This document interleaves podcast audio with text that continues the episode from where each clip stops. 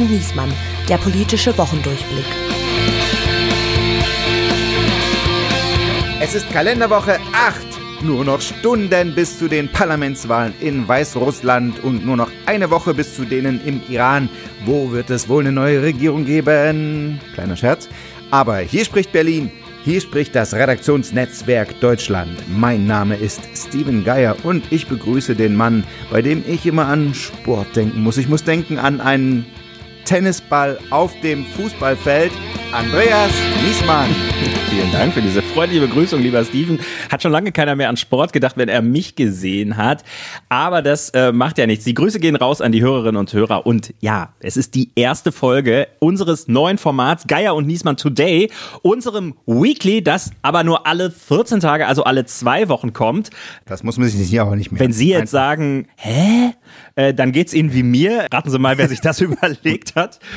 Also, wir wollen. Ja, wir wollen einfach schneller sein. Ja. So viele Wahlkämpfe, so viel Aktuelles. Genau. Und das machen wir jetzt auch. Wir sind jetzt einfach schneller und gucken uns also an die Politaufreger der Woche. Und wir werden auch Stimmen aus der Politik zu Wort kommen lassen. Heute unter anderem. Auch neu. Ganz neu der Bundespräsident Frank-Walter Steinmeier und der ehemalige Ukraine-Botschafter in Deutschland Andrei Melnik. Ich weiß gar nicht, was nächste Woche kommt dann. Papst oder also naja, wir machen ja dann alle 14 Tage nur die aktuellen so. Folgen und deswegen, ne, nächste Woche wieder ein ganz normaler Gast. Wir greifen also ganz weit nach oben ins Regal und jetzt laber ich auch gar nicht mehr lange rum, sondern lege direkt los und zwar mit diesen Themen der Woche. It's the economy, stupid. Warum die Ampel über die Wirtschaftspolitik zerbrechen könnte. What's the matter with Thüringen? Rechte Anschläge und Spitzenwerte für die AfD. Ist Thüringen noch zu retten? Und Too little, too late. Wir sprechen mit dem ukrainischen Botschafter Andrei Melnik über zwei Jahre Ukraine-Krieg und wir fragen ihn, warum er sich in Deutschland eigentlich absichtlich so unbeliebt gemacht hat. Gib das Hand frei! 22 Jahre nachdem der inzwischen verstorbene grünen Abgeordnete Hans-Christian Ströbele Gebt das handfrei gefordert hatte und Stefan Raab ihm ein kleines Denkmal mit einem Lied gesetzt hat, das übrigens es damals sogar in die Top 10 der deutschen Single-Charts geschafft hat, ist es soweit. An diesem Freitag hat der Bundestag, um mal die Worte von Christian Lindner zu wählen, Buberts legal gemacht. Zumindest ein bisschen. Ja, das sagt wirklich nur Christian Lindner. Schade, dass das Hans-Christian Ströbele nicht mehr erleben durfte. Hm, in der Tat. Äh, ne, oh, weil die große Frage ist jetzt allerdings, wird der Traum wahr? Wird jetzt Berlin das neue Amsterdam und es gibt Coffeeshops an jeder Ecke, so wie sich das die Grünen damals gedacht haben in 70 Achso, ich dachte, du redest jetzt über deinen Traum. Die Antwort lautet natürlich Nein. Das wäre viel zu einfach. Deutschland wäre, mein Lieber, nicht Deutschland. Und die Ampel wäre nicht die Ampel, wenn wir eine Lösung hinkriegen würden, äh, die man sofort versteht. Das ist aber unfair, und die nicht weil das kompliziert wäre. Europarecht, oder? Ja, da kommen wir. Europa verbietet doch einfach normales Legalisieren von, von, äh, äh von Drogen. Das ist umstritten unter Experten, aber ja, das ist die Begründung dafür, dass die Ampel jetzt diese Regelung gewählt hat, wie sie sie gewählt hat. Ich würde sie einmal ganz kurz erklären. Ja? Also, 25 Gramm für den Eigenkonsum soll künftig jeder legal besitzen können. Ähm, wir sind ja jetzt schon eher gesetzteres Alter, bei uns ist die Zeit ein bisschen vorbei, aber 25 Gramm, das ist eine ganze Menge, wenn man mich äh, laienhaft fragt. So, und auf die Frage, wo das Zeug dann herkommen soll, die die Niederlande ja zum Beispiel bis heute ganz elegant ausklammern, also da ist der Besitz und der Konsum sind da zwar legal, aber bei der Frage, wo kommt das Zeug eigentlich her, also Anbau und Handel halt nicht, ähm, das kommt dann aus schwarzen Quellen. Darauf gibt äh, die Ampel und gibt Karl Lauterbach jetzt zwei Antworten. Also erstens, wer Platz hat, der darf selbst anbauen, bis zu drei Pflanzen sind künftig legal. Und wer keinen Platz hat, der soll sich zu Cannabis-Anbauvereinigungen zusammenschließen können. Das sind so Clubs oh, ja. mit bis zu 500 Mitgliedern, ja. die äh, heißen auch irgendwie Cannabis Social Clubs. Und das ist letztendlich mhm. so ein bisschen wie so eine Agrargenossenschaft, kann man sagen. Ja, wie Buena Vista Social Club, mhm. nur eben Cannabis Social Club gibt's. Genau. Dope. Ja. Statt rum gibt's Dope. Okay. Und äh, ja, das ist natürlich schon eigentlich eher was für äh, Heavy User, ne? Also muss man schon sagen, also wenn man ab und zu so das kleine Tütchen nebenbei rauchen will, für den ja. ist das, glaube ich, eher nix, weil er sehr große Mengen da abnehmen muss dann, oder? Ja, das ist, ja, also erstens, du sagst jetzt hier, wir sind da ein Gesetzesalter. Ich glaube, das ist tatsächlich ein Thema, was vor allen Dingen das gesetztere Alter interessiert, oder? Die jungen Leute nehmen noch andere Drogen, wenn ich das richtig verstanden habe. Ah. Erst recht, wenn sie zum einmal äh, Kiffen jetzt äh, in einen Verein beitreten sollen, das äh, stelle ich mir auch wahnsinnig schwierig vor, und dann auch noch selbst zum Gärtner hm. werden sollen, oder wie, wie soll man sich das vorstellen? So muss man sich das vorstellen. Und beides passt ja eigentlich doch ganz gut zu Deutschland, oder? Also Vereinsbeitritt ja, ich mir das so vor, ja, Vereins, Vereinsmeierei, zurück zum Schrebergarten, aber die sind ja in den großen Städten auch gar nicht mehr so leicht zu kriegen, aber ich habe mir das irgendwie so vorgestellt, dass man in die Apotheke gehen kann, ja, in so oder in so ein lizenziertes Geschäft. So hieß es doch auch mal, was ist denn nun damit? Ja, das stimmt. Ähm, und da kommt jetzt dieser von dir eben schon gebrachte europarechtliche Einwand äh, ins Spiel. Also ähm, im europäischen Recht, äh, da heißt es irgendwie, dass, ähm, äh, ne, dass die EU-Staaten gegen ähm, äh, Drogenhandel und so vorgehen. Und da ist der Eigenkonsum aber ausgenommen. Deswegen glaubt die Bundesregierung, glaubt die Ampel, dass sie den ersten Schritt, den wir gerade beschrieben haben, quasi auch europarechtskonform umsetzen können. So, und das zweite Ding, also dass man jetzt sagt, komplette Legalisierung, du gehst in dein Späti und kaufst dir irgendwie ein Grämmchen, da gibt es halt diese europarechtlichen Bedenken, ähm, aber ganz will man es auch nicht ausschließen. Also es gibt eine zweite Säule, sogenannte Modellversuche, auf fünf Jahre befristet. Und ähm, da sollen also Apotheken oder lizenzierte Shops in äh, Modellregionen die Möglichkeit bekommen, tatsächlich Gras dort oder Cannabisprodukte dort zu verkaufen. Aber, also das steht in dem ersten Gesetz noch nicht drin. Karl Lauterbach hat gesagt, er will das erstmal unter Dach und Fach bringen. Und zweitens, es gibt noch nicht mal Eckpunkte dafür und man wird dann auch sehen, wie die genaue Ausgestaltung ist und so. Also bis es dazu kommt, ist schon noch ein relativ weiter Weg zu gehen. Es ist nicht ganz easy und es gibt auch sogar völkerrechtliche Probleme, habe ich gelesen.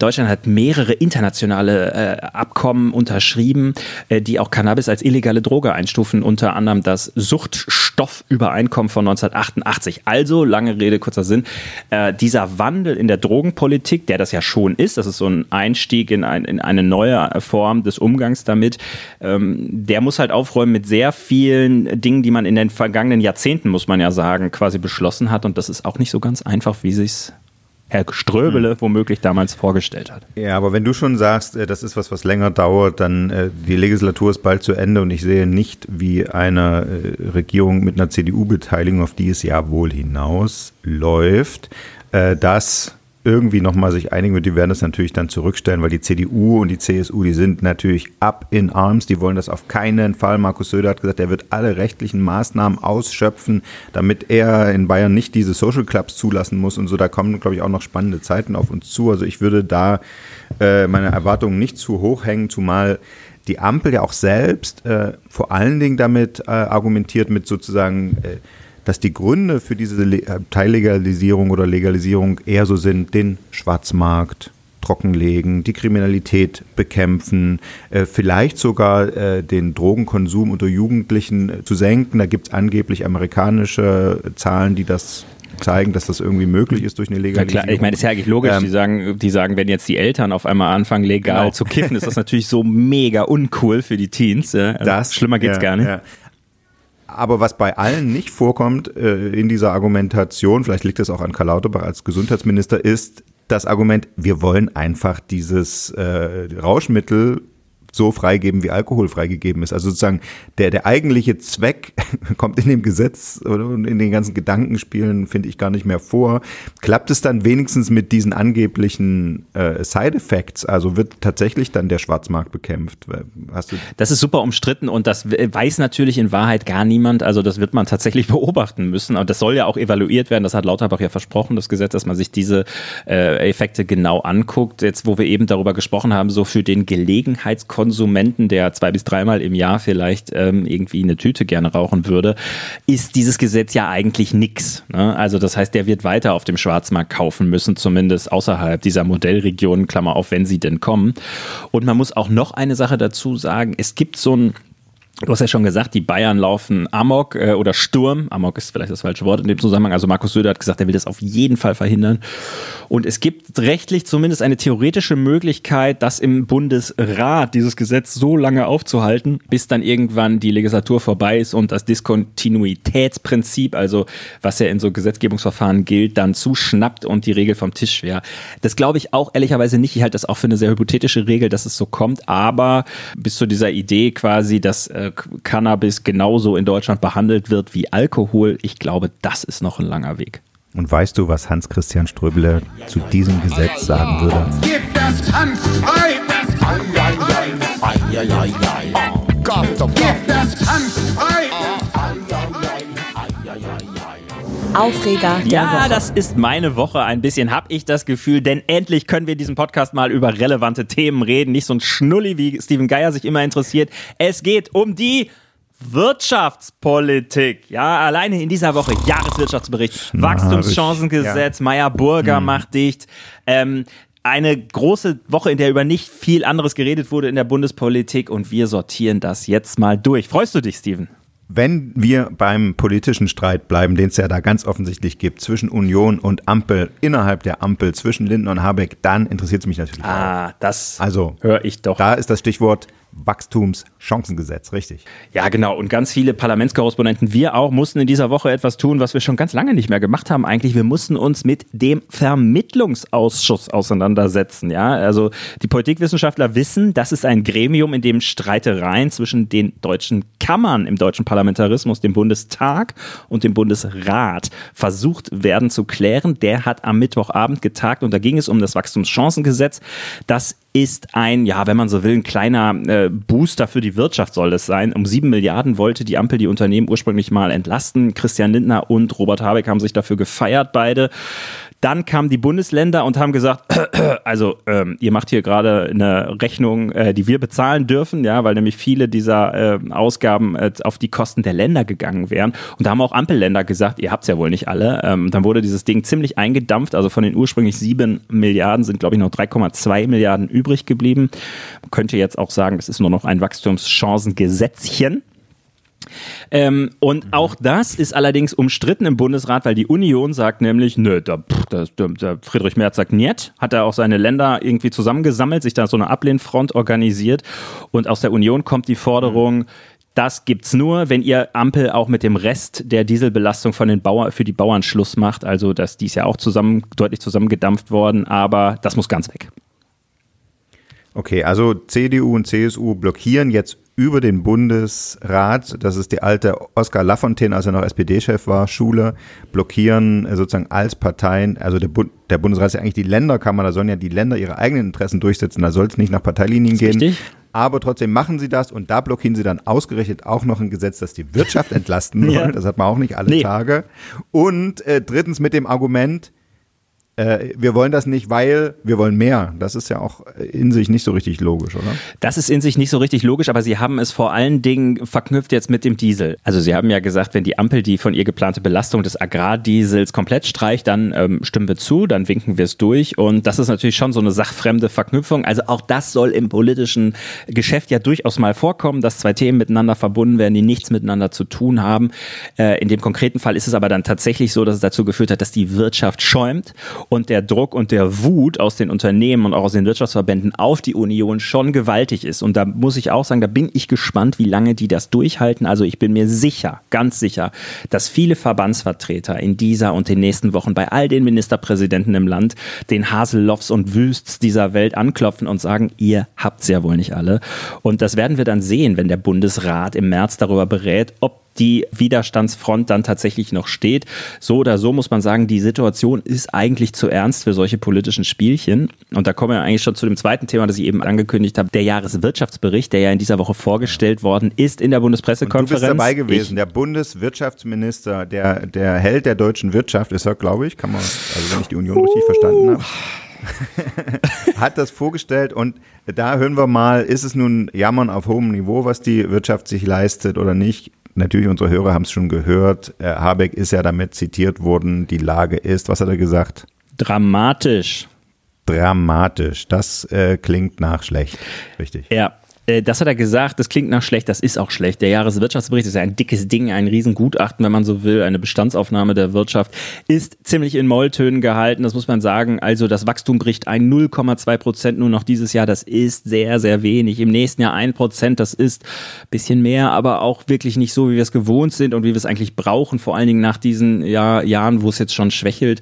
Ähm, und auch sonst äh, Probleme, wo man hinguckt, ja, also Fachkräfte fehlen, 700.000 Stellen sind nicht besetzt und das sind nur die, wo Unternehmen bei der Arbeitsagentur sagen, wir haben hier eine offene Stelle. Man geht davon aus, bei ganz vielen sagen sie es gar nicht mehr, weil sie wissen, sie kriegen eh niemanden. Die Dunkelziffer soll in die Millionen gehen. Energie ist so teuer, die Innovationsfähigkeit der Industrie geht zurück und ich könnte wirklich ewig noch so weitermachen. Also es gibt wirklich eine ganze Menge Probleme und ja, man muss es sagen, die Aussicht ist nicht besonders dolle. Und du hast Robert Habeck bei dieser Pressekonferenz tief in seine Augen geblickt und hast ihn gefragt, Herr Wirtschaftsminister, was haben Sie zu Ihrer Verteidigung zu sagen? Ja, so stell, was hat er geantwortet? So stelle ich meine Fragen immer, weißt du ja. ja. Und Na, bei Robert schon, oder? Da, da muss man über die gefühlige Schiene kommen. Ja, ich weiß nicht so genau, weil so ein Versuch ist es sicherlich wert. Ähm, aber was hat Robert Habeck zu seiner Verteidigung zu sagen? Naja, er sagt natürlich das, was man sagt als Wirtschaftsminister in so einer Situation, dass er nicht schuld ist. Oder beziehungsweise er verweist auf die Vorgängerregierung, auf äh, Probleme, die liegen geblieben sind, Klammer auf, aus meiner Sicht äh, zum Teil auch zu Recht. Ähm, er verweist auf Dinge, die er nicht beeinflussen kann, die Weltkonjunktur, die Inflation, die Zinsen, das liegt alles außerhalb seines Einflussbereichs. Er hat allerdings auf Nachfrage auch eingeräumt, dass die Ampel selber mit ihrem Heizungshin und Her und was es sonst noch so gab, unklaren Ansagen, die Probleme nicht äh, etwa äh, gelöst, sondern sie eher verschärft hat. Das hat, da war war er selbstkritisch an der Stelle, hat er gesagt, diese Kritik nehme ich an. Das ist, glaube ich, schon auch so ein Satz, den Olaf Scholz nicht so leicht über seine Lippen bekommen würde. Also da ähm, muss man ihm zumindest zugestehen, dass er das einräumt. Tja, und aber bei der wirklich entscheidenden Frage ja eigentlich, wie lösen wir dieses Thema jetzt? Was kann die Ampel machen? Was kann der Wirtschaftsminister machen, um die Wirtschaft wieder in Schwung zu bringen? Da muss man sagen, da klafft eine ziemlich große Leerstelle und ich glaube, es liegt ähm, nicht unbedingt daran, dass Robert Habeck keine Ideen hat, aber er, ihm fehlt die Unterstützung dafür. Ja? Also Union haben wir schon drüber gesprochen, Wachstumschancengesetz und ansonsten fehlt ihm auch innerhalb der Koalition die Unterstützung. Christian Lindner, äh, der Bundesfinanzminister, ist ja bei den allermeisten Vorschlägen, die von Habeck kommen, die Wirtschaft zu stimulieren, auch wieder derjenige, der sagt, nee, auf keinen Fall, Haushaltskonsolidierung. Ja, wir sehen einfach, äh, da stecken grundsätzlich verschiedene Philosophien dahinter. Äh, die grüne Wirtschaftslehre ist eigentlich, dass der Staat Geld in die Hand nehmen und lenken muss und äh, sozusagen Investitionsanreize so setzen muss, dass da Innovation auch ein bisschen staatlich gelenkt wird. Und Lindner ist eher der Typ, freier Markt für freie Bürger, lass mal die Wirtschaft machen, wird schon wissen, was sie tun, hm. oder? Ja, so ist das ein bisschen und das ist aus meiner Sicht eine toxische Gemengelage. Das, den Gedanken würde ich schon gerne noch einmal äh, platzieren. Ähm, wenn die sich nicht bald einigen auf einen Plan, wie das jetzt weitergehen soll mit der Wirtschaftspolitik, bekommen sie ein monströses Problem. Und Bill Clinton wusste ja schon, it's, it's the economy stupid. So, und das Erste, was passiert, ist jetzt dadurch, dass das Wachstum ausbleibt, fehlt der Regierung das Geld, fehlen die Steuern, die werden ein brutales Problem bekommen, mark my words, ihren 2025er Haushalt auf die Reihe zu kriegen. Ich sehe eigentlich nicht, wie das gelingen soll, wenn Lindner an seiner Schuldenbremse muss eingehalten werden, äh, Politik festhält. Und angenommen, sie kriegen das mit Ach und Krach hin, dann haben sie immer noch das Problem, dass dann das Land nach äh, zweieinhalb Jahren Wirtschaftskrise in dieses Wahljahr geht und die Stimmung auch wahnsinnig schlecht sein wird. Also ich glaube, meine Prognose wäre jetzt, über die Wirtschaftspolitik wird sich das Schicksal dieser Regierung entscheiden, so oder so. Krieg und Frieden. An diesem Samstag jährt sich der 24. Februar 2022 zum zweiten Mal. Das heißt, der Generalangriff Russlands auf die Ukraine äh, ja, ist jetzt zwei Jahre her. Es herrscht zwei Jahre Krieg im gesamten Land, inklusive all der Folgen für Europa. Und ähm, ja, es ist tatsächlich was Beachtliches passiert zu diesem Jahrestag. Es ist ja auch gleichzeitig äh, der Jahrestag zehn Jahre Krieg äh, Russlands gegen die Ukraine, weil in der Ostukraine läuft der schon seit 2014. Und offenbar auch unter dem Eindruck des Todes vom Kreml-Gegner Nawalny in der vergangenen Woche haben die äh, Ampelfraktionen im Bundestag einen beachtlichen Antrag beschlossen an diesem Donnerstag. Da ging es also in der medialen Debatte viel um die Frage, welche zusätzlichen Waffenlieferungen sollte die Ukraine kriegen oder sowas. Und soll man da ausdrücklich die Bundesregierung auffordern, das Marschflugkörpersystem Taurus zu liefern oder nicht? Das war so die mediale Debatte. Aber eigentlich war dieser Antrag ja anlässlich von zwei Jahre Krieg eine Bestandsaufnahme auch. Ein, was wollen wir eigentlich? Wie soll es jetzt eigentlich weitergehen? Und da haben offensichtlich FDP und Grüne heftigen Druck auf die SPD-Fraktion ausgeübt, weil aus diesem gemeinsamen Papier geht ein sehr weitgehender Kurswechsel regelrecht hervor. Ne? Ja, habe ich genauso wahrgenommen und genauso interpretiert. Also es ist ja letztendlich eine Aufforderung an die Bundesregierung, weitreichende Waffensysteme an die Ukraine zu liefern, ähm, mit denen sogar ähm, Ziele im rückwärtigen Bereich des russischen Aggressors, so heißt es in dem Beschluss des Bundestags, getroffen werden können. Und ähm, da haben sich natürlich sehr viele Leute gefragt, was sind das jetzt für Waffensysteme? Äh, was meint ihr denn damit? Ähm, weil so viele hat die Bundeswehr da ja auch nicht auf Lager. Und ähm, ja, also äh, es ist eigentlich offenkundig, dass äh, das alles auf Taurus abzielt, also auf diesen Marschflugkörper mit einer Reichweite von 500 Kilometern.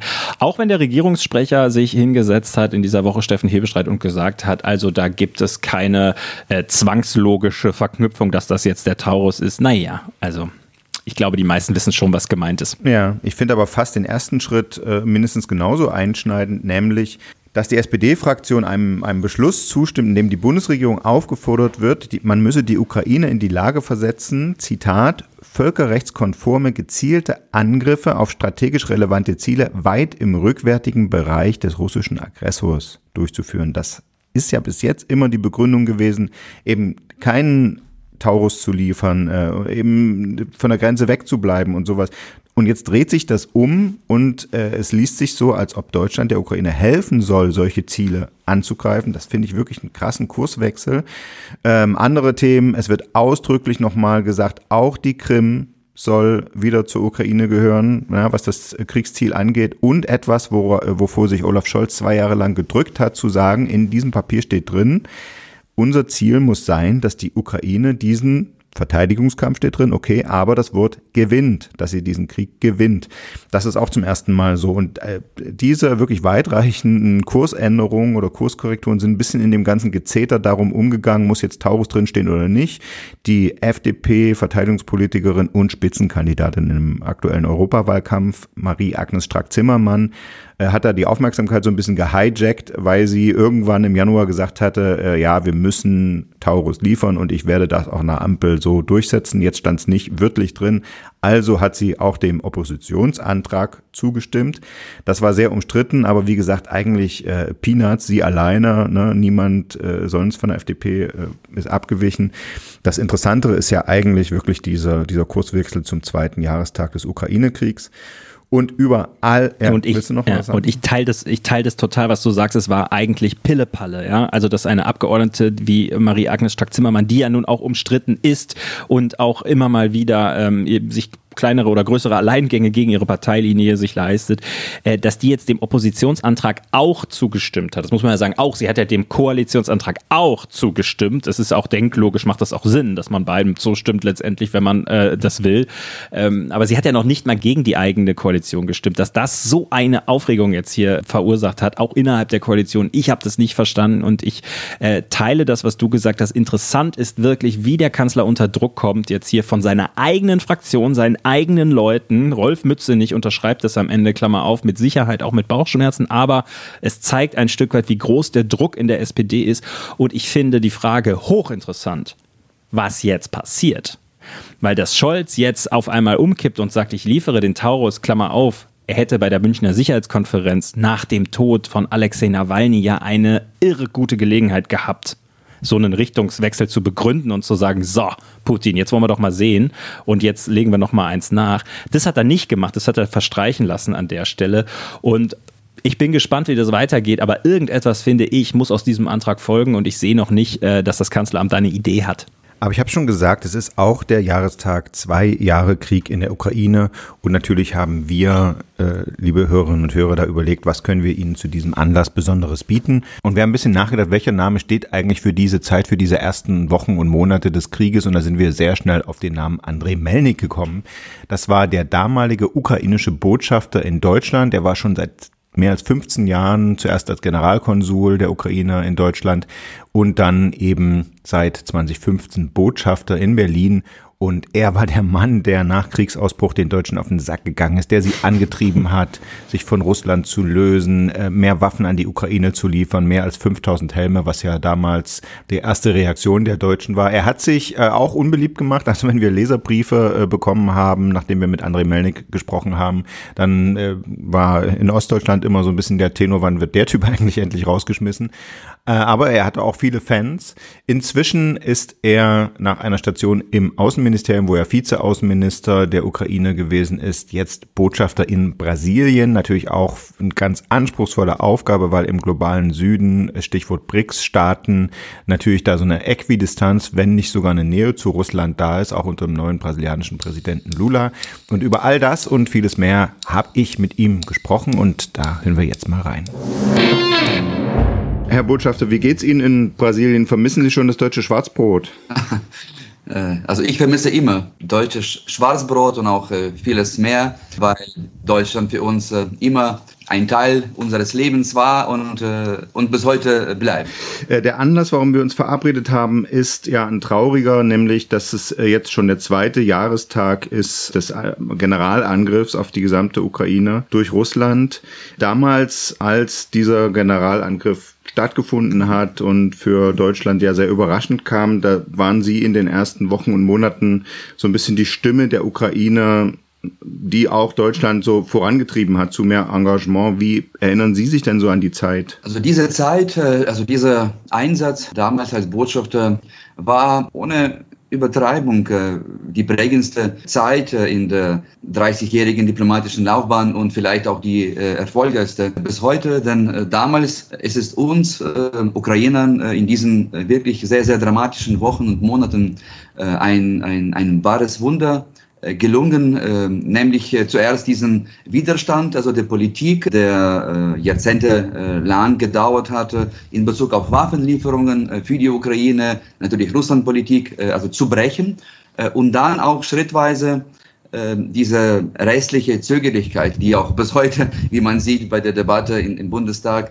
diese Zögerlichkeit auch zu überwinden. Und das war nur möglich, weil wir äh, vor allem äh, über Medien äh, eine sehr, sehr breite deutsche Gesellschaft erreichen, emotionalisieren und dann auch zum Teil mobilisieren konnten. Ich habe hunderte Interviews bestimmt gegeben und plötzlich war es dieser großen Mehrheit der Menschen in Deutschland auch peinlich, wie man am Anfang dieser Invasion agiert hatte. Ich meine, die Politik in Deutschland hilflos, planlos, zum Teil auch, für mich war das spürbar, auch ähm, äh, herzlos. Um auf, diese, auf diesen Widerspruch, äh, auf diese auch zum Teil ähm, also Doppelbödigkeit hinzuweisen, musste ich ähm, manche diplomatische Gepflogenheiten über ja. Bord werfen und äh, laut werden und äh, undiplomatisch und zum Teil sogar auch äh, provozieren. Also das kann ich sehr, sehr gut verstehen, äh, dass manche Menschen sich bis heute wahrscheinlich noch empören über diesen frechen äh, Melnick. Ich hoffe aber, dass eines Tages, also mit der Zeit, äh, die Deutschen mir vielleicht äh, sogar auch ein bisschen dankbar sein werden, weil ich mit diesen zum Teil auch grenzwertigen Methoden äh, den Menschen geholfen habe, in diesem barbarischen Krieg die richtige Seite der Geschichte zu wählen. Jetzt haben Sie schon gesagt, das war schon auch Taktik. Das war jetzt nicht, dass Sie so ein aufbrausender Typ sind, sondern Sie haben gemerkt, man muss da äh, auf den Tisch hauen, damit man gehört wird. Das war wahrscheinlich der Preis. Also diese Ratlosigkeit der politischen Elite hat mir dann auch äh, äh, vor allem zwischen März und Mai dann auch die Möglichkeit gegeben, äh, strategische Entscheidungen der Ampel äh, durchzuboxen, äh, vor allem über die Lieferung äh, der schweren Waffen, äh, Stichwort Panzerhaubitzen und Gepard und natürlich Flugabwehrsysteme IRIS-T, sowie den Durchbruch auch beim Thema EU-Beitritt. Und darauf bin ich stolz. Und für mich, was zählt, ist das Ergebnis, dass, dass die Deutschen uns nicht nur unterstützen, weil sie diese Empathie jetzt mehr spüren als vielleicht noch vor einigen Jahren, sondern weil sie auch aus eigenem Interesse handeln und äh, dass man jetzt äh, nicht weiß, äh, was Putin weitermacht. Man sieht, dass dieser Krieg natürlich viel schwieriger sich gestaltet, als man sich vorstellte und dass viele Hoffnungen jetzt nicht erfüllt wurden. Wir sehen, dass, dass Russland seine Ziele nicht aufgegeben hat, vielleicht ganz im Gegenteil, dass Putin sie neu formuliert jeden Tag und er geht so weit, soweit wir als Europäer als Ukrainer ihm das äh, zulassen. Hier in Deutschland gab es ja jetzt nochmal eine Debatte um die Taurus-Marschflugkörper im Zusammenhang äh, eigentlich mit, ne, mit einer Entwicklung, die ja auch überraschend war, äh, dass nämlich die Ampelparteien die, äh, im Bundestag äh, die Regierung auffordern, äh, tatsächlich Waffen zu liefern, auch wenn sie oder vielleicht sogar damit die russischen Boden, also militärische Ziele auf russischen Boden erreichen können. Das ist ja eine, wirklich eine erneute Wende. Das war ja bis jetzt eigentlich ein Tabu für zumindest die SPD. So, jetzt gibt es aber trotzdem eine Debatte, muss man jetzt regelrecht entscheiden, muss Scholz entscheiden, Taurus muss kommen, weil die englischen und französischen Systeme da nicht, nicht so präzise sind wie die deutschen.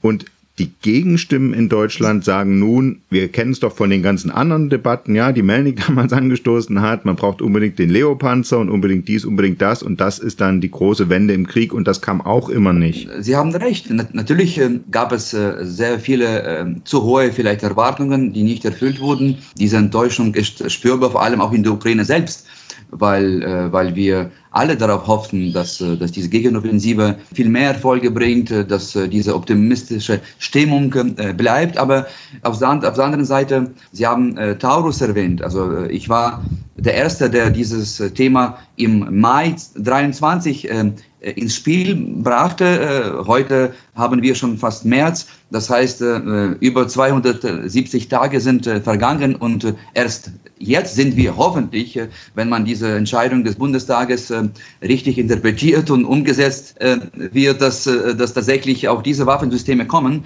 Ähm, aber das war und ist bis heute nicht, nicht genug, weil Russland nach wie vor äh, zu mächtig ist und, und weil Russland nach wie vor tausende äh, Panzer hat, auch wenn sie äh, ältere äh, Art sind, aber Russland kann äh, die Front beliefern äh, und ähm, diese Relation bleibt nach wie vor nicht äh, zu, äh, zu unseren Gunsten. Und, und, und die Russen natürlich, die, die wissen, wie man Kriege führt, das ist das Einzige, was sie vielleicht können und sie haben ihre Wirtschaft schon vor zwei Jahren nach den ersten Misserfolgen umgestellt und, und sie produzieren immer noch viel, viel mehr als, äh, als wir und äh, unsere westlichen Partner fertigen können bis heute. Hm. Und, und, wir brauchen in Deutschland auch eine Debatte, was kommt danach. Denn mit, mit Taurus wird es auch nicht zu, zu Ende sein, diese, äh, diese Diskussion. Also Sie wirken ja immer noch wie ein sehr optimistischer Mensch, jetzt auch äh, in, in Brasilien, ob der großen Herausforderung und insgesamt.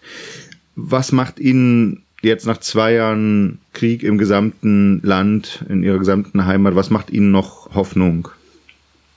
Also viele Sachen. Natürlich äh, äh, ist man äh, jeden Tag äh, enttäuscht, weil man sieht vor allem, dass die Russen jetzt äh, die Stadt Avdiivka erobern konnten, dass, dass, dass sie auch weiterhin vorrücken äh, können in der Region von Kharkiv. das bedrückt natürlich die, die Stimmung. Aber auf der anderen Seite, was mich persönlich oder was mir diesen Optimismus gibt und meine Familie, ist, dass wir, äh, dass wir immer in Relation das Ganze sehen äh, sollten. Vor zwei äh, Jahren hätte uns kaum jemand, wenn überhaupt, zugetraut, dass wir nur diese ein paar Wochen überleben können, dass das Kiew nicht fallen würde.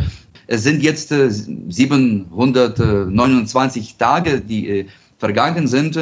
Und äh, ja, äh, es sieht äh, nicht sehr gut aus für, für uns. Das muss man äh, klar sagen, aber äh, die Entschlossenheit äh, der, der, Menschen, also die, äh, die bleibt, weil es einfach keine andere Wahl für, für uns gibt. Äh, es gibt keine andere Wahl, als, als zu versuchen, die Russen wieder äh, zu überlisten, die besser zu sein als, als sie, äh, kreativer, äh, smarter. Also darum geht es äh, in diesem Kampf von, zwischen David und Goliath. Äh, und, ähm, und das ist das, äh, was, was mich hält ja, auf der Über Oberfläche, dass, dass wir nicht verzweifeln. Herr Botschafter, vielen Dank für das Gespräch. Viel Erfolg in Brasilien und insgesamt. Danke, Herr Geier. Vielen Dank. Koalitionsrechner. Ja, ich habe ja schon Rechenschaft abgelegt, wie hart ich in dieser Woche gearbeitet habe. Was hast du denn eigentlich gemacht? Danke, dass Sie das fragen. Das, danke für diese Frage. Das gibt mir die Gelegenheit, äh, mal auf die Wahlen zu gucken. Wir wollen ja auch diese 14-tägliche äh, hier Duo-Ausgaben dafür nutzen, diese vielen, vielen Wahlen zu sortieren, die es dieses Jahr in der Welt und in Deutschland gibt. Und ich war in Thüringen. Yay! David Bowie ist nur drüber geflogen, aber ich war vor Ort und zwar auch noch mit dem Staatsoberhaupt. Das erzähle ich gleich noch ein bisschen mehr, aber erstmal wollen wir uns die Ausgangslage angucken. Da sind zum einen die Landtagswahlen am 1. September und wir äh, haben keine aktuellen Umfragezahlen, aber die vom Januar, von Ende Januar sind, glaube ich, schon ziemlich äh, aussagekräftig, in welche Richtung das da geht. Und äh, das sind auch einigermaßen stabil über die letzten Monate. Also es zeigt sich, das wird unangenehm da in Thüringen. Sag jetzt, komm, jetzt, jetzt, sag, sag Zahlen. Die AfD führt mit deutlichem Abstand. Wie viel? Ja. Höcke, wie viel? Sind zuletzt ein bisschen zurückgegangen, liegen aber immer noch über 30 Prozent. Ja, das ist die AfD, die dort vom Verfassungsschutz beobachtet wird, weil sie als gesicherte rechtsextrem gilt. Das ist die AfD von Björn Höcke, der seine Partei seit Jahren immer weiter radikalisiert hat, der Schriften schreibt, die eindeutig äh, demokratiefeindlich sind. Und der ist dort einfach mal der Chef der stärksten Kraft laut Umfragen. Und so könnte das dann auch im Landtag aussehen. Mit deutlichem Abstand. Zweite Kraft ist die CDU, nämlich ungefähr 10 Prozentpunkte dahinter. Dann auch noch einigermaßen stark, klar, Bodo Ramelow von der Linken ist der Ministerpräsident und wäre dort eigentlich auch immer noch ungefähr auf Augenhöhe mit der AfD, wenn nicht Sarah Wagenknecht gesagt hätte, wir gründen hier eine eigene Partei, wir gründen das Bündnis Sarah Mhm. Wagenknecht und spalten uns ab. So, und das ist eine, nicht nur eine regelrechte, nicht eine Abspaltung, es ist eine regelrechte Teilung dort in den Umfragewerten. Okay. Das Bündnis Sarah Wagenknecht ungefähr bei 15 Prozent und die Linke von Ramelow ungefähr bei 15 Prozent. Das bedeutet für Ramelow eigentlich, er kann sich davon verabschieden, Ministerpräsident zu sein, weil äh, da hat die CDU dann jetzt wahrscheinlich das Prä, die äh, hat die Brandmauer, will nicht mit der AfD kooperieren. Das wird schwierig, denn alle anderen Parteien, die im Bundestag was zu melden haben, liegen dort im einstelligen Bereich. Ja, und zwar eher so um die 5% rum, FDP, SPD und Grüne. FDP kommt wahrscheinlich nicht rein.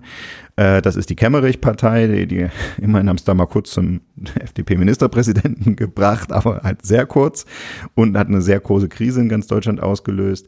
Ja, also äh, die CDU und die SPD zusammen sind eher so genauso stark dann wie die AfD. Das heißt, die müssen noch jemanden dazu nehmen. Wenn die Grünen überhaupt reinkommen, reicht es trotzdem noch nicht, weil die Linke ja auch noch relativ groß ist. Also die CDU wird wahrscheinlich nachdenken müssen, ob sie mit der Ramelow-Linken irgendwie kooperiert. Das wollten sie letztes Mal auf keinen Fall. Haben ihn allerdings jetzt die letzten Jahre toleriert, deswegen konnte er überhaupt so eine Minderheitsregierung anführen. Das ist die Ausgangslage. Oder mit der ist- Ja. oder mit der Wagenknecht-Partei. Aber auch dann, ne? du hast dann Linke, Wagenknecht und dann SPD liegt bei 6% oder 5%. Da kommst du ja auch noch nicht auf den grünen Zweig.